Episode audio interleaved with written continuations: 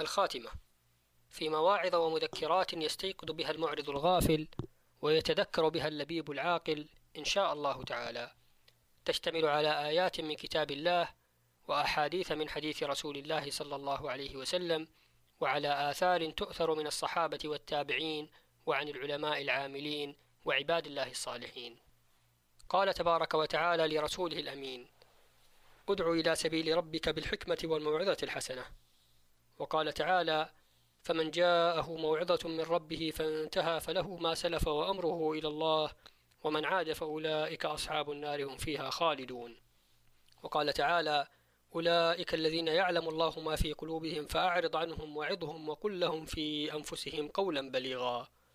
وقال تعالى ولو أنهم فعلوا ما يوعظون به لكان خيرا لهم وأشد تثبيتا وإذا لآتيناهم من لدنا أجرا عظيما ولهديناهم صراطا مستقيما.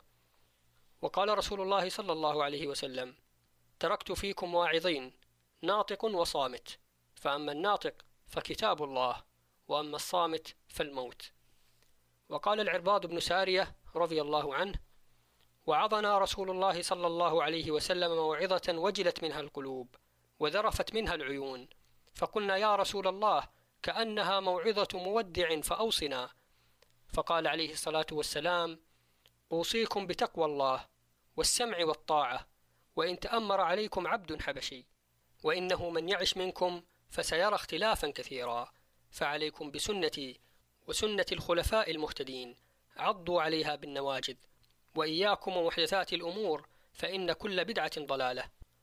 وقال عليه الصلاة والسلام كأن الموت فيها على غيرنا كتب وكأن الحق فيها على غيرنا وجب وكأن الذي نشيع من الأموات سفر عما قليل إلينا راجعون. نبوئهم أجداثهم ونأكل تراثهم كأننا مخلدون من بعدهم. قد نسينا كل موعظة وأمنا كل جائحة. وقال عليه الصلاة والسلام من خاف أدلج ومن أدلج بلغ المنزل. ألا إن سلعة الله غالية ألا إن سلعة الله الجنة. وقال عليه الصلاة والسلام يا أيها الناس توبوا إلى الله قبل أن تموتوا وبادروا بالأعمال الصالحة قبل أن تشغلوا. وصلوا الذي بينكم وبين ربكم بكثرة ذكركم له. وقال عليه الصلاة والسلام إن روح القدس نفث في روعي.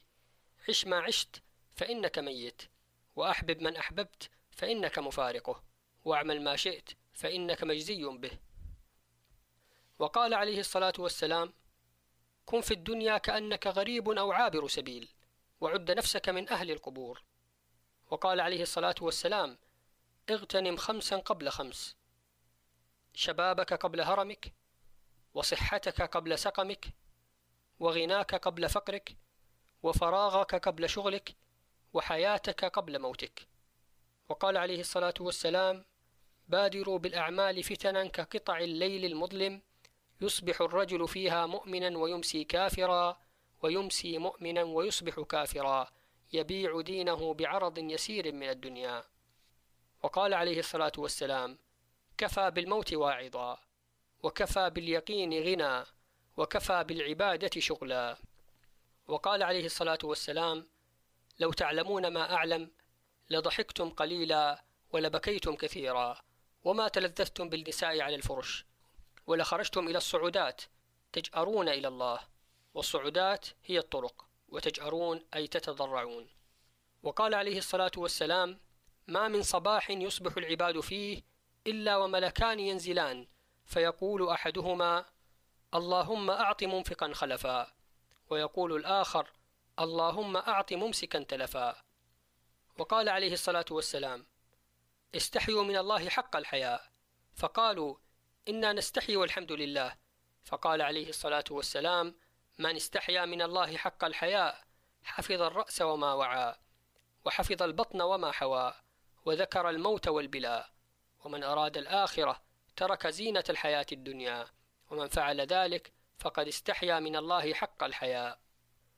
وقال عليه الصلاة والسلام ما منكم من أحد إلا سيكلمه ربه ليس بينه وبينه ترجمان فينظر أيمن منه فلا يرى إلا ما قدم وينظر أشأم منه فلا يرى إلا ما قدم وينظر بين يديه فلا يرى إلا النار تلقاء وجهه فاتقوا النار ولو بشق تمرة. وقال عليه الصلاة والسلام بادروا بالأعمال سبعا هل تنتظرون إلا فقرا منسيا أو غنى مطغيا أو مرضا مفسدا أو هرما مفندا أو موتا مجهزا أو الدجال فشر غائب ينتظر أو الساعة فالساعة أدهى وأمر. وقال عليه الصلاة والسلام أنا النذير والموت المغير والساعة الموعد. وقال عليه الصلاة والسلام لعقبة بن عامر رضي الله عنه أمسك عليك لسانك وليسعك بيتك وابكي على خطيئتك. وقال عليه الصلاة والسلام قد أفلح من أسلم ورزق كفافا وقنعه الله بما آتاه. وقال عليه الصلاة والسلام يتبع الميت ثلاث أهله وماله وعمله فيرجع اثنان ويبقى واحد يرجع أهله وماله ويبقى عمله. وقال عليه الصلاة والسلام يقول العبد مالي مالي وإنما له من ماله ثلاث ما أكل فأفنى أو لبس فأبلى أو أعطى فأبقى وما سوى ذلك فهو ذاهب وتارك للناس. وقال عليه الصلاة والسلام الدنيا دار من لا دار له ومال من لا مال له ولها يجمع من لا عقل له. وقال عليه الصلاة والسلام لا تزول قدم عبد يوم القيامة حتى يسأل عن أربع عن عمره فيما أفناه وعن علمه ماذا عمل به وعن ماله من أين اكتسبه وفيما أنفقه وعن جسمه فيما أبلاه. وقال عليه الصلاة والسلام حفت الجنة بالمكاره. وحفت النار بالشهوات. وقال عليه الصلاة والسلام كل آت قريب والبعيد ما ليس بآت. وقال عليه الصلاة والسلام ما بعد الموت من مستعتب وما بعد الدنيا من دار إلا الجنة أو النار. وقال أبو بكر الصديق رضي الله عنه لما استخلف إني قد وليت أمركم ولست بأخيركم وإن أقواكم عندي الضعيف حتى آخذ له الحق وإن أضعفكم عندي القوي حتى آخذ الحق منه فإذا أحسنت أو قال استقمت فأعينوني. وإذا رأيتموني زغت فقوموني. وقال رضي الله عنه من مقت نفسه في ذات الله عز وجل أمنه الله من مقته. وعن أم المؤمنين حفصة بنت عمر رضي الله عنهما أنها قالت لأبيها يا أمير المؤمنين ما عليك لو لبست ثوبا ألين من ثوبك هذا؟ أو أكلت طعاما غير هذا؟ وقد فتح الله عليك الأرض وأوسع لك الرزق. فقال إني سأخاصمك إلى نفسك. أما تعلمين ما كان يلقى رسول الله صلى الله عليه وسلم من شدة العيش؟ فما زال يذكرها حتى أبكاها. ثم قال قلت لك إنه كان لي صاحبان سلكا طريقا وإني إن سلكت غير طريقهما سلك بي غير طريقهما. وإني والله لأشركنهما في مثل عيشهما الشديد لعلي أدرك معهما عيشهما الرخي. يعني بصاحبيه رسول الله صلى الله عليه وسلم وأبا بكر رضي الله عنه. وعن أنس رضي الله عنه قال لما قتل البغاة المعتدون عثمان بن عفان رضي الله عنه دخلوا خزائنه فوجدوا فيها صندوقا فقالوا هذا ما اختاره من فيء المسلمين. فكسروه فوجدوا فيه حقة فقالوا فيها جواهر. فكسروها فوجدوا فيها ورقة مكتوبا فيها عثمان يشهد أن لا إله إلا الله وحده لا شريك له وأن محمدا عبده ورسوله وأن الساعة آتية لا ريب فيها وأن الله يبعث من في القبور عليها نحيا وعليها نموت.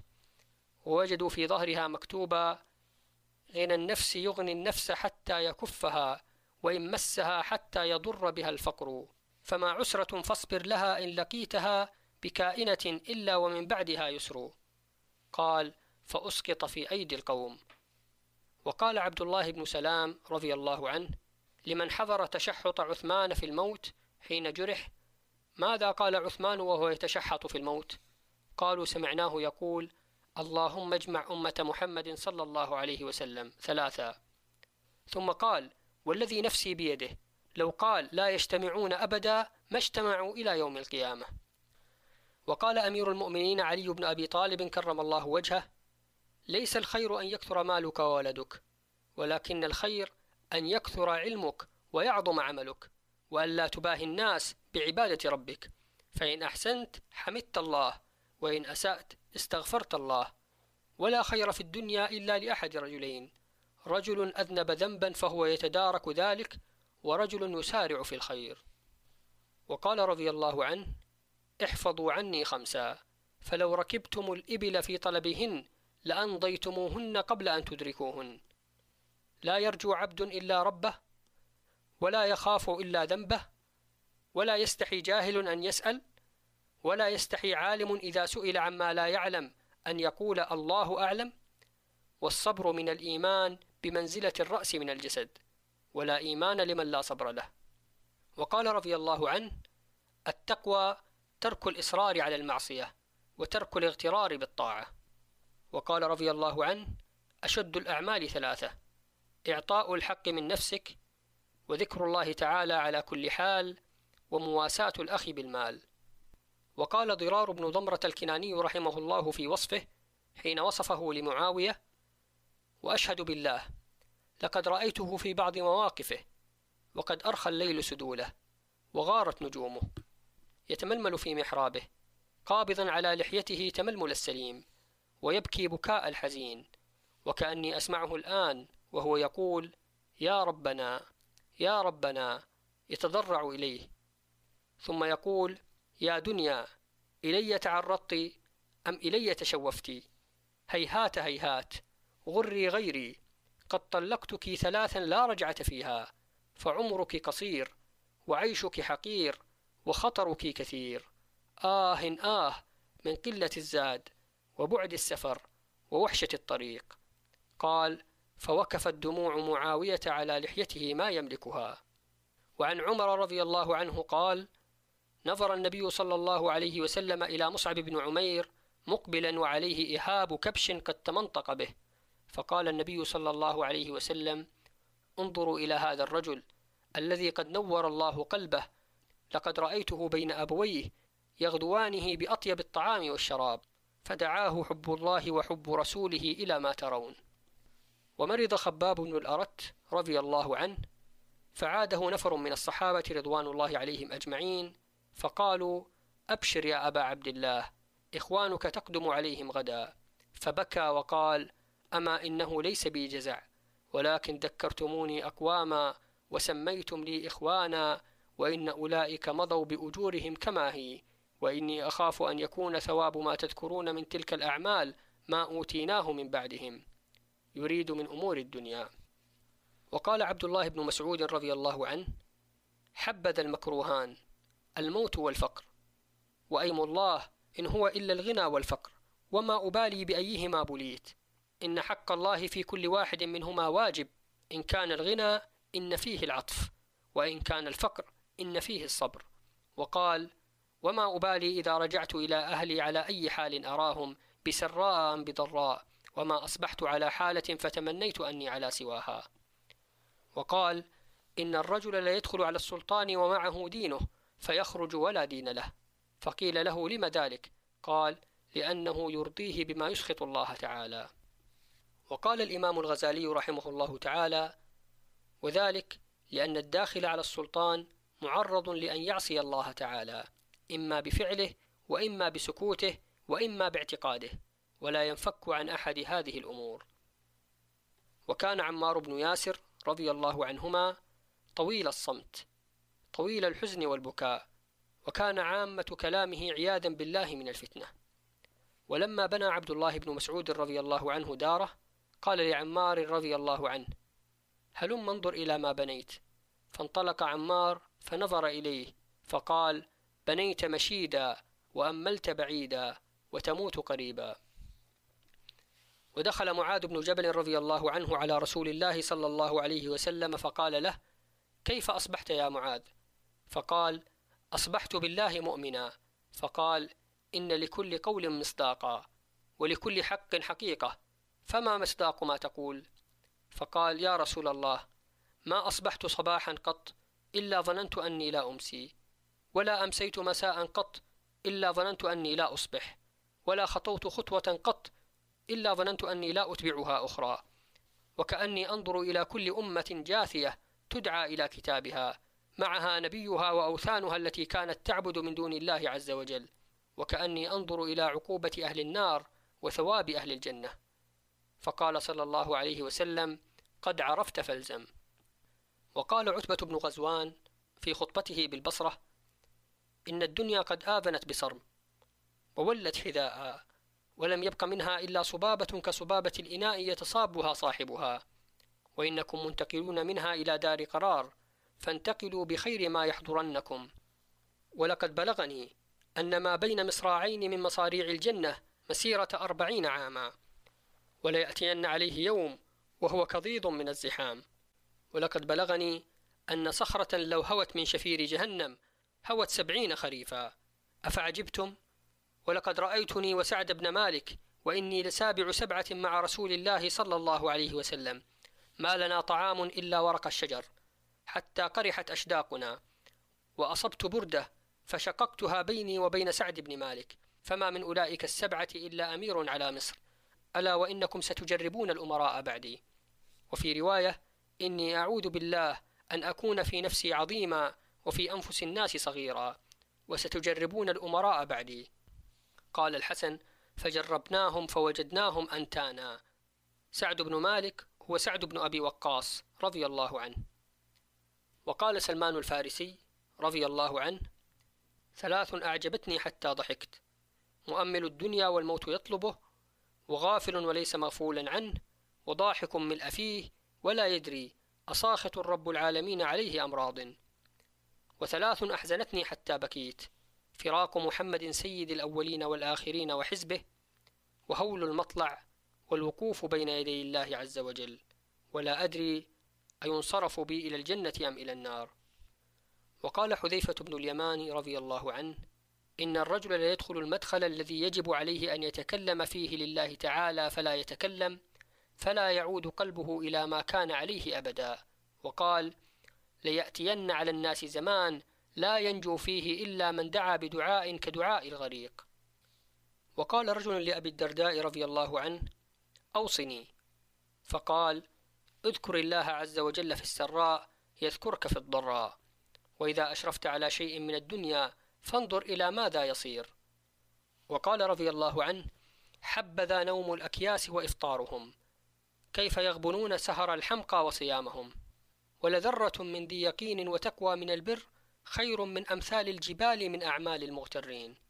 ولما مات زين العابدين علي بن الحسين رضي الله عنهما وجدوه يعول مئة أهل بيت وكان إذا أقرض قرضا لم يستعده وإذا عار ثوبا لم يرجعه وإذا وعد إنسانا لا يأكل ولا يشرب حتى يوفي بوعده وإذا مشى في حاجة فوقفت قضاها من ماله وكان يحج ويغزو ولا يضرب راحلته وكان يصلي كل يوم وليلة ألف ركعة. وقال الباقر محمد بن علي رضي الله عنهما ما الدنيا وما عسى أن تكون وهل هي إلا ثوب لبسته أو مركب ركبته أو امرأة أصبتها؟ وقال رحمه الله كان لي صاحب وكان عظيما في عيني وكان الذي عظمه في عيني صغر الدنيا في عينيه. وقال رحمه الله لابنه يا بني إياك والكسل والضجر فإنهما مفتاح كل شر. فإنك إذا كسلت لم تؤدي حقا وإذا ضجرت لم تصبر على حق. وقال سفيان الثوري رحمه الله تعالى لجعفر الصادق رضي الله عنه حدثنا. فقال إذا أنعم الله عليك بنعمة فأحببت بقاءها فأكثر من الحمد والشكر عليها لله عز وجل. قال الله تعالى لئن شكرتم لأزيدنكم. وإذا استبطأت الرزق فأكثر من الاستغفار. قال تعالى استغفروا ربكم إنه كان غفارا يرسل السماء عليكم مدرارا ويمددكم بأموال وبنين ويجعل لكم جنات ويجعل لكم أنهارا. وإذا أحزنك أمر من السلطان أو غيره فأكثر من لا حول ولا قوة إلا بالله العلي العظيم فإنها مفتاح الفرج وكنز من كنوز الجنة. وقال رضي الله عنه عجبت لمن أعجب بأمر نفسه كيف لا يقول ما شاء الله لا قوة إلا بالله؟ والله يقول ولولا إذ دخلت جنتك قلت ما شاء الله لا قوة إلا بالله. وعجبت لمن خاف قوما كيف لا يقول حسبنا الله ونعم الوكيل؟ والله تعالى يقول الذين قال لهم الناس إن الناس قد جمعوا لكم فاخشوهم إلى قوله تعالى لم يمسسهم سوء. وعجبت لمن مكر به كيف لا يقول وأفوض أمري إلى الله. إن الله بصير بالعباد. إلى قوله تعالى فوقاه الله سيئات ما مكروا. وعجبت لمن أصابه غم كيف لا يقول لا إله إلا أنت سبحانك إني كنت من الظالمين. إلى قوله تعالى ونجيناه من الغم وكذلك ننجي المؤمنين. وقال رجل لعمر بن عبد العزيز رحمه الله تعالى أوصني. فقال أوصيك بتقوى الله عز وجل التي لا يقبل غيرها ولا يرحم إلا أهلها ولا يثيب إلا عليها فإن الواعظين بها كثير والعاملين بها قليل. وقال رحمه الله في خطبته أما بعد فإن ما في أيديكم أسلاب الهالكين وسيتركها الباقون كما تركها الماضون. ألا ترون أنكم في كل يوم وليلة تشيعون غاديا ورائحا إلى الله تعالى وتضعونه في صدع من الأرض غير ممهد ولا موسد قد خلع الأسباب وفارق الأحباب وأسكن التراب وواجه الحساب. فقير لما قدم أمامه غني عما ترك بعده. أما والله إني لأقول لكم هذا وما أعرف من أحد من الناس مثل ما أعرف من نفسي. ثم قال بطرف ثوبه على عينيه وبكى. فكانت هذه آخر خطبة خطبها. وقال الحسن البصري رحمه الله إن المؤمن قوام على نفسه يحاسب نفسه لله عز وجل. وإنما خف الحساب يوم القيامة على قوم حاسبوا أنفسهم في الدنيا. وإنما يشق الحساب على قوم أخذوا هذا الأمر من غير محاسبة. وإن المؤمن يفجأه الشيء يعجبه فيقول والله إني لا أحبك وإني محتاج إليك ولكن والله ما من وصلة إليك وهيهات حيل بيني وبينك. ويفرط منه الشيء فيرجع إلى نفسه فيقول ما أردت بهذا ما لي ولهذا والله لا أعود إلى مثل هذا أبدا. إن شاء الله تعالى. وإن المؤمنين قد أوثقهم القرآن وحال بينهم وبين هلكتهم. وإن المؤمن أسير في الدنيا يسعى في فكاك رقبته. لا يأمن شيئا حتى يلقى الله تعالى. يعلم أنه مأخوذ عليه في سمعه وبصره ولسانه وجوارحه. وقال رحمه الله إنك لا تصيب حقيقة الإيمان حتى لا تعيب الناس بعيب هو فيك وحتى تبدأ بصلاح ذلك العيب من نفسك فتصلحه. فإذا فعلت ذلك لم تصلح عيبا إلا وجدت عيبا آخر لم تصلحه فإذا فعلت ذلك كان شغلك في خاصة نفسك وأحب العباد إلى الله تعالى من كان كذلك. وما سمع الخلائق بيوم قط أكثر عورة بارية ولا عين باكية من يوم القيامة. وقال رحمه الله ويحك يا ابن آدم هل لك بمحاربة الله طاقة؟ إنه من عصى الله فقد حاربه. والله لقد أدركت سبعين بدريا أكثر لباسهم الصوف. لو رأيتموهم قلتم مجانين. ولو رأوا خياركم لقالوا ما لهؤلاء من خلاق. ولو رأوا شراركم لقالوا ما يؤمن هؤلاء بيوم الحساب. والله لقد رأيت أقواما كانت الدنيا أهون على أحدهم من التراب تحت قدمه. ولقد رأيت أقواما يمسي أحدهم ولا يجد عنده إلا قوته.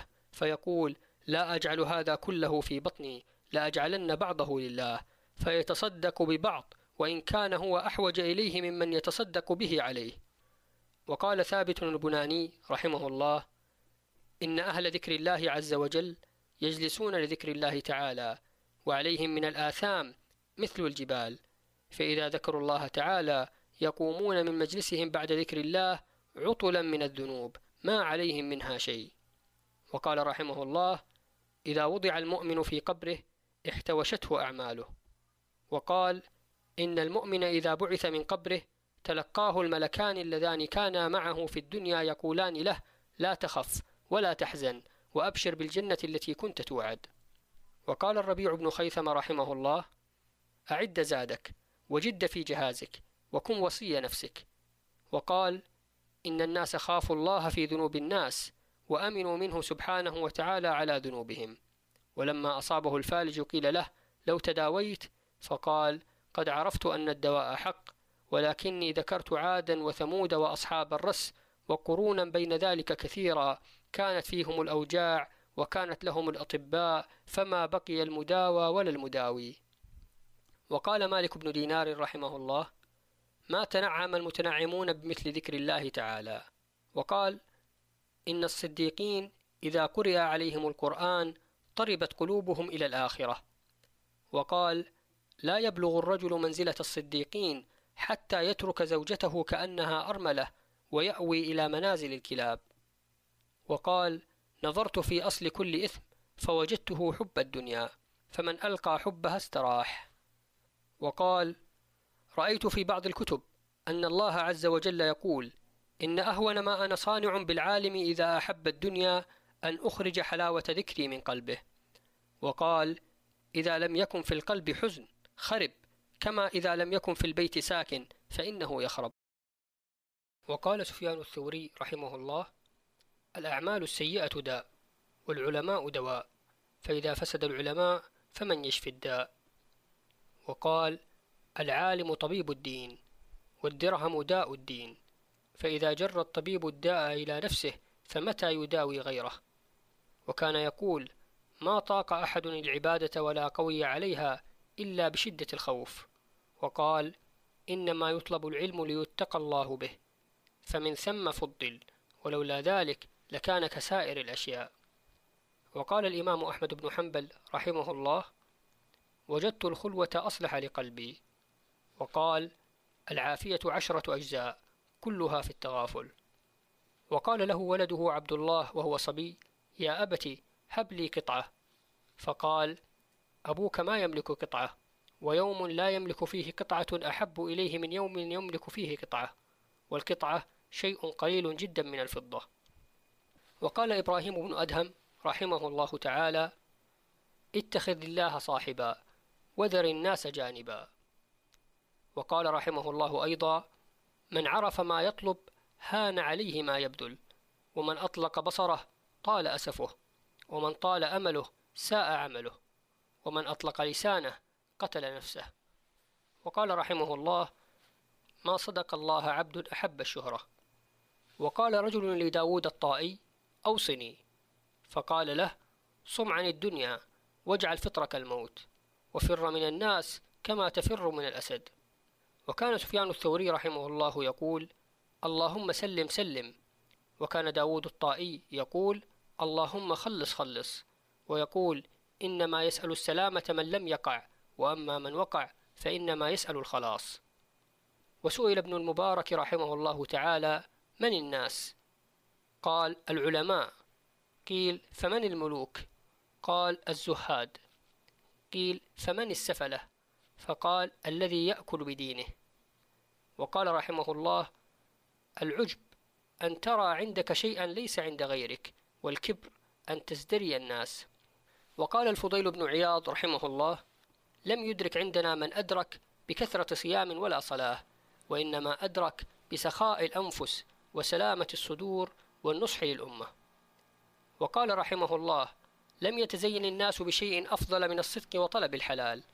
وقال رحمه الله التواضع أن تخضع للحق وتنقاد له وتقبل الحق من كل من تسمعه منه. وقال أبى الله أن يجعل أرزاق المتقين إلا من حيث لا يحتسبون.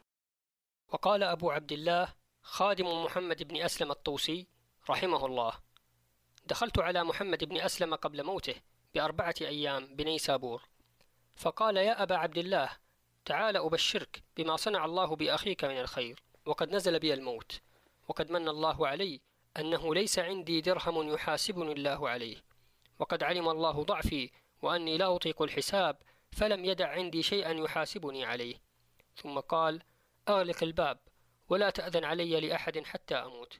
واعلم أني أخرج من الدنيا وليس أدع ميراثا غير كسائي ولبدي وإنائي الذي أتوضأ منه. وكتبي هذه لا تكلف الناس مؤونة وكانت معه صرة فيها ثلاثون درهما. فقال هذا لابني أهداه له قريب له ولا أعلم شيئا أحل لي منه. لأن النبي صلى الله عليه وسلم قال أنت ومالك لأبيك؟ وقال أطيب ما يأكل الرجل من كسبه وولده من كسبه. كفنوني منه فإن أصبتم بعشرة دراهم ما يستر عورتي فلا تشتروا بخمسة عشر وابسطوا على جنازتي لبدي وغطوا على جنازتي كسائي وتصدقوا بإنائي أعطوه مسكينا يتوضأ منه ثم مات اليوم الرابع فعجبت أن قال لي ذلك بيني وبينه. فلما خرجت جنازته جعلنا النساء يقولن من فوق السطوح. يا أيها الناس هذا العالم الذي خرج من الدنيا وهذا ميراثه الذي على جنازته. ليس مثل علمائنا هؤلاء الذين هم عبيد بطونهم. يجلس أحدهم للعلم سنتين أو ثلاثة فيشتري الضياع ويستفيد المال. وقال معروف الكرخي رحمه الله لرجل توكل على الله حتى يكون هو معك وأنيسك وموضع شكواك. وليكن ذكر الموت جليسك لا يفارقك. واعلم أن شفاء كل بلاء نزل بك كتمانه فإن الناس لا ينفعونك ولا يضرونك ولا يمنعونك.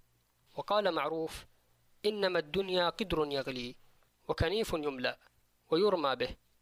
وقال إذا أراد الله بعبد خيرا فتح عليه أبواب العمل وأغلق عليه أبواب الجدل. وقال كلام العبد فيما لا يعنيه خذلان من الله عز وجل. وجاء حجام يأخذ من شارب معروف وكان معروف يسبح. فقال الحجام لا يمكن أخذ الشارب وأنت تسبح. فقال أنت تعمل وأنا لا أعمل.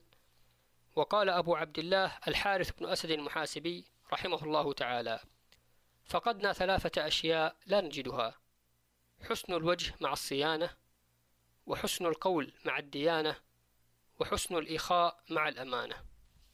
وقال من زين باطنه بالمراقبة والإخلاص زين الله ظاهره بالمجاهدة واتباع السنة.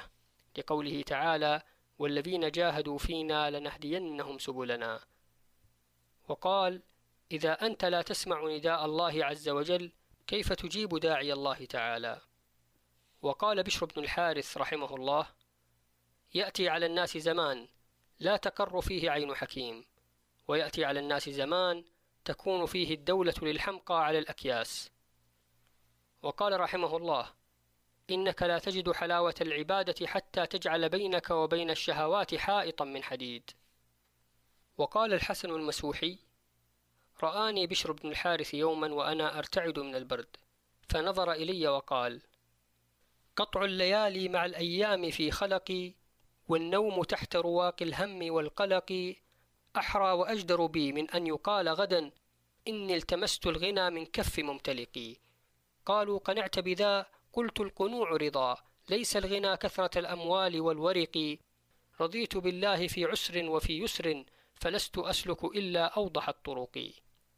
وقال السري السقطي رحمه الله من أراد أن يسلم دينه ويستريح قلبه وبدنه ويقل غمه فليعتزل الناس. لأن هذا زمان عزلة ووحدة. وقال من لم يعرف قدر النعم سلبها من حيث لا يعلم وقال قليل في سنة خير من كثير في بدعة وكيف يقل عمل مع تقوى وقال ابن أبي الورد دخلت يوما على السري وهو يبكي ودورقه مكسور فقلت له ما لك؟ فقال انكسر الدورق فقلت له أنا أشتري لك بدلة. فقال له من أين تشتري لي بدلة؟ وأنا أعرف الدانق الذي اشتري به الدورق. ومن عمله؟ ومن أين أخذ طينه؟ وأي شيء أكل عامله حتى فرغ من عمله؟ وسئل ذنون المصري عن المحبة. فقال أن تحب ما أحب الله وتبغض ما أبغض الله وتفعل الخير كله وترفض ما يشغلك عن الله وأن لا تخاف في الله لومة لائم. مع العطف للمؤمنين والغلظة للكافرين واتباع رسول الله صلى الله عليه وسلم في الدين. وقال رحمه الله قال تعالى من كان لي مطيعا كنت له وليا فليثق بي وليحكم علي فهو عزتي وجلالي لو سألني زوال الدنيا لأزلتها وقال رحمه الله كان الرجل من أهل العلم يزداد بعلمه بغضا للدنيا وتركا لها فاليوم يزداد الرجل بعلمه للدنيا حبا ولها طلبا. وكان الرجل ينفق ماله على علمه ويكسب اليوم الرجل بعلمه مالا. وكان يرى على طالب العلم زيادة في باطنه وظاهره فاليوم يرى على كثير من أهل العلم فساد الباطن والظاهر. وقال الأنس بالله نور ساطع والأنس بالخلق غم واقع. وقال سهل بن عبد الله التستوري رحمه الله إن الله عز وجل قال لآدم عليه الصلاة والسلام يا آدم أنا الله لا إله إلا أنا فمن رجا غير فضلي وخاف غير عدلي لم يعرفني. وقال سهل البلوى من الله عز وجل على وجهين بلوى رحمة وبلوى عقوبة فبلوى الرحمة تبعث صاحبها على إظهار فقره وفاقته إلى الله سبحانه وتعالى وترك تدبير نفسه واختيارها وبلوى العقوبة تبعث صاحبها على اختيارات نفسه وتدبيرها. وقال سهل استجلب حلاوة الزهد بقصر الأمل واقطع أسباب الطمع بصحة اليأس وتعرض لرقة القلب بمجالسة أهل الذكر وتزين لله عز وجل بالصدق في الأحوال كلها. وإياك والتسويف فإن التسويف يغرق الهلكى وإياك والغفلة فإن فيها سواد القلب. واستجلب زيادة النعم بعظم الشكر ولست بالغا منه شيئا. وقال سهل الغضب أشد على البدن من المرض لأنه إذا غضب دخل عليه من الألم أكثر مما يدخل من المرض. ولهذا قال صلى الله عليه وسلم لا تغضب وكرر مرارا. وقال سهل يأتي على الناس زمان يذهب الحلال من أيدي أغنيائهم وتكون أموالهم من غير حلها. فيسلط الله بعضهم على بعض فتذهب لذة عيشهم ويلزم قلوبهم خوف فقر الدنيا وخوف شماتة الأعداء ولا يجد لذة العيش إلا عبيدهم ومماليكهم ويكون ساداتهم في بلاء وشقاء وعناء وخوف من الظالمين ولا يستلذ بعيش يومئذ إلا منافق لا يبالي من أين أخذ ولا فيما أنفق ولا كيف أهلك نفسه وحينئذ تكون رتبة القراء رتبة الجهال. وعيشهم عيش الفجار وموتهم موت أهل الحيرة والضلال. وقال الجنيد بن محمد رحمه الله البلاء سراج العارفين ويقظة المريدين وهلاك الغافلين. وسئل الجنيد عن الشفقة فقال أن تعطي الناس من نفسك ما يطلبون ولا تحملهم ما لا يطيقون ولا تخاطبهم بما لا يعلمون. وقال إذا صحت المودة سقطت شروط الأدب. وقال يا معشر الشباب جدوا قبل أن تعجزوا واجتهدوا قبل أن تطلبوا أثرا بعد عين فإني تذكرت مجاهدات كانت لي تقبح في عيني بطالة اليوم. قال منصور بن علي وكانت حالته إذ ذاك من أعظم أنواع المجاهدات. وقال الحسن البصري رحمه الله الناس في هذه الدنيا على خمسة أصناف العلماء هم ورثة الأنبياء والزهاد هم الأدلاء والغزاة هم أسياف الله والتجار هم أمناء الله والملوك هم رعاة الخلق. فإذا أصبح العالم طامعا وللمال جامعا فبمن يقتدى؟ وإذا أصبح الزاهد راغبا فبمن يستدل ويهتدى؟ وإذا أصبح الغازي مرائيا والمرائي لا عمل له فبمن يظفر بالعدا؟ وإذا كان التاجر خائنا فبمن يؤمن ويرتضى؟ وإذا أصبح الملك ذئبا فمن يحفظ الغنم ويرعى؟ فوالله ما أهلك الناس إلا العلماء المداهنون والزهاد الراغبون والغزاة المراؤون والتجار الخائنون والملوك الظالمون. وسيعلم الذين ظلموا أي منقلب ينقلبون. وأنشد الشيخ الصالح عبد العزيز الديريني رحمه الله لنفسه في هذا المعنى إذا ما مات ذو علم وتقوى فقد ثلمت من الإسلام ثلمة وموت العابد المرضي نقص ففي مرآه للأسرار نسمة. وموت العادل الملك المولى بحكم الحق منقصة وقصمة. وموت الفارس الضرغام هدم فكم شهدت له بالنصر عزمة. وموت فتى كثير الجود محل فإن بقاءه خصب ونعمة. فحسبك خمسة يبكى عليهم وموت الغير تخفيف ورحمة. روي أنه قدم على رسول الله صلى الله عليه وسلم وفد من إياد. فسألهم عن قس بن ساعدة فقالوا هلك. فقال رحمه الله كأني أنظر إليه بسوق عكاظ على جمل أحمر وهو يقول أيها الناس اجتمعوا واستمعوا وعوا فإن من عاش مات ومن مات فات وكل ما هو آت آت. أما بعد فإن في السماء لخبر وإن في الأرض لعبر أبحر تمور ونجوم تغور وسقف مرفوع ومهاد موضوع. أقسم قس بالله قسما. إن لله دينا أرضى من دين أنتم عليه. ما بال الناس يذهبون ولا يرجعون. أرضوا فأقاموا أم تركوا فناموا. سبيل مؤتلف وعمل مختلف. ثم قال أبياتا لا أحفظها. فقال أبو بكر رضي الله عنه أنا أحفظها يا رسول الله. فقال هاتها. فقال في الذاهبين الأولين من القرون لنا بصائر لما رأيت مواردا للموت ليس لها مصادر ورأيت قومي نحوها تمضي الأصاغر والأكابر. لا يرجع الماضي إلي ولا من الباقين غابر أيقنت أني لا محالة حيث صار القوم صائر.